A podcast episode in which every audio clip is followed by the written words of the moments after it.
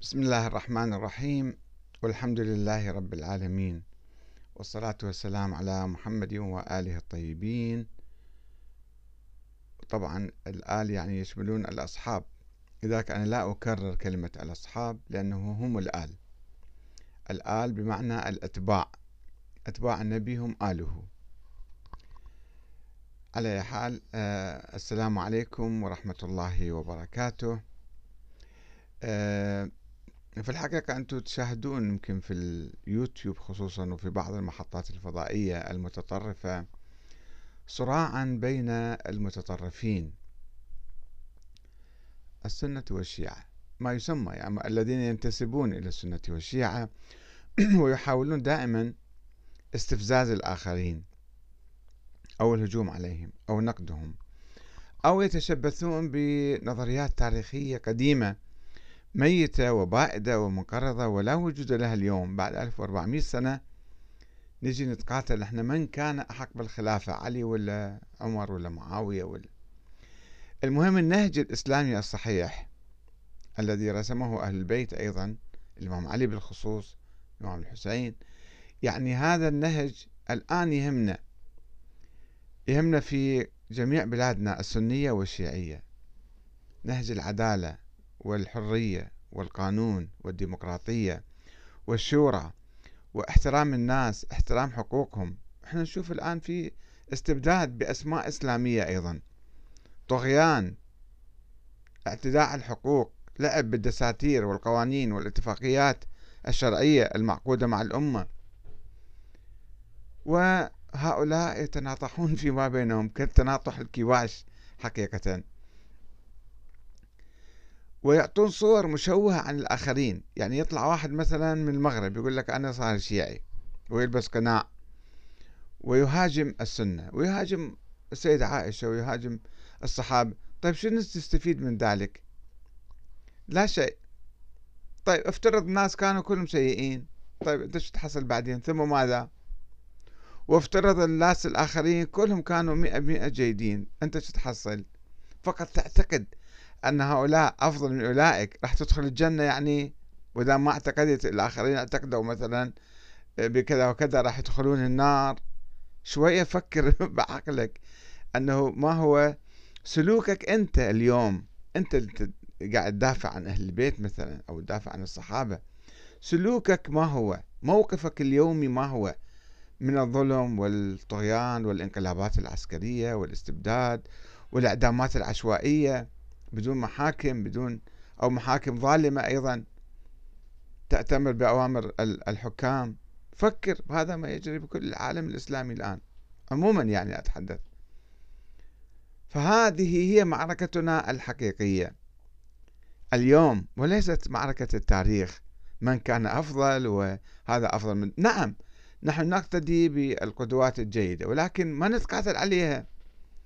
مو نجي اليوم بعد 1400 سنة فلان عمل كذا وفلان عمل كذا. طيب ثم ماذا؟ هل إحنا وكلاء الله حتى نحاسب الناس؟ ما تريد تؤمن؟ لا تؤمن. ولكن لا تهاجم الناس الآخرين وتحاول مصادرة حرياتهم وحقوقهم وكرامتهم وتشويه يعني آه، هذه المجتمعات بهذه الصورة.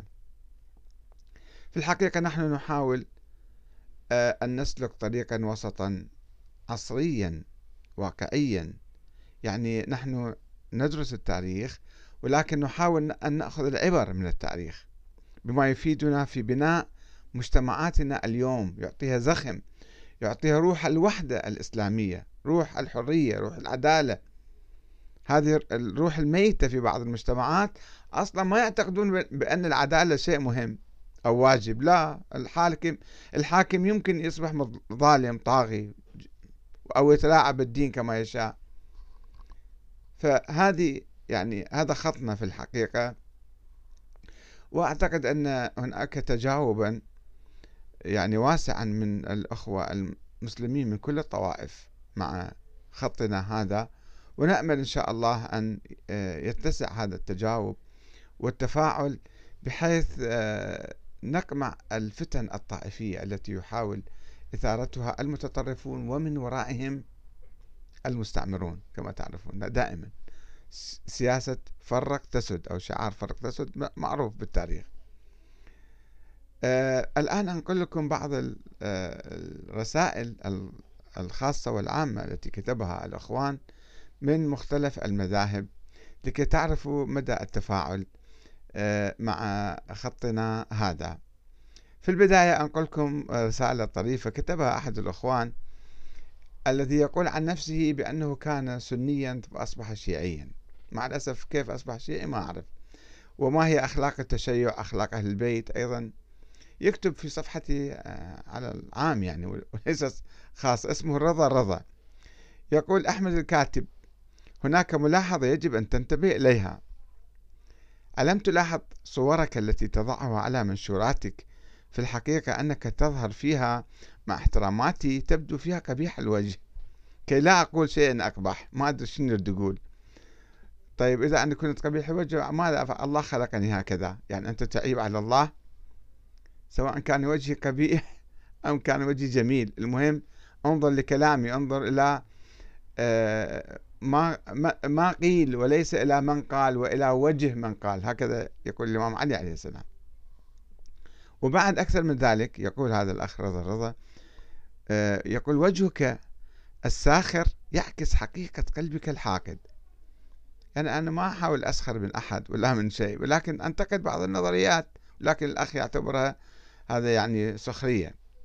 عليك أن تعتني بصورك يعني قدم لي نصيحة مشكور عليها أخ رضا. يعني يقول آه، عليك أن تعتني بصورك. هذا إذا لم تكن تقصد ذلك عمدا بأن تظهر بهذه الصورة. الله يهديك إن شاء الله. ماذا أقول له يعني؟ آه هذا آه، نموذج من الناس اللي يبعثون رسائل ويجاوبون. وعندنا بعض آه، الرسائل الأخرى. آه مثل هذا الأخ اللي يقول آه, آه، أخي وأستاذي أحمد عمري الآن خمسين عاما. من السعودية يبدو عليه هذا وأؤمن بما يعتقده أهل السنة والجماعة. ولست من المتدينين والعباد المخلصين. أي أني أحب الصالحين ولست منهم. إن شاء الله الله يجعلك منهم. ولكني أعلم أن نبينا محمد صلى الله عليه وسلم قال إنما بعثت لأتمم مكارم الأخلاق. فأنا والحمد لله متمسك بمبادئي وأخلاقي وقيمي التي يحث عليها الدين. ومبتعدا عن كل ما ينافي الدين ولا أفعل محرما. وأجعل مخافة الله نصب عيني. وأعتقد أن هذه ثوابت جوهرية فطرية ولم تتطور عندي عن طريق التدين. واعلم أخي أنني كنت أعمل في مكان يرتاده السنة والشيعة فاختلطت بالشيعة كثيرا بحكم عملي ولا أخفيك أني وجدت الكثير الكثير منهم يحملون جوهرا جميلا في الأسلوب والخلق والمعاملات بغض النظر عن المعتقد. ولم أكن أعلم الفوارق بين في المذاهب لأن هذه الاختلافات لم تظهر لنا كعامة إلا منذ أن جاءت هذه القنوات المتطرفة الطائفية يعني.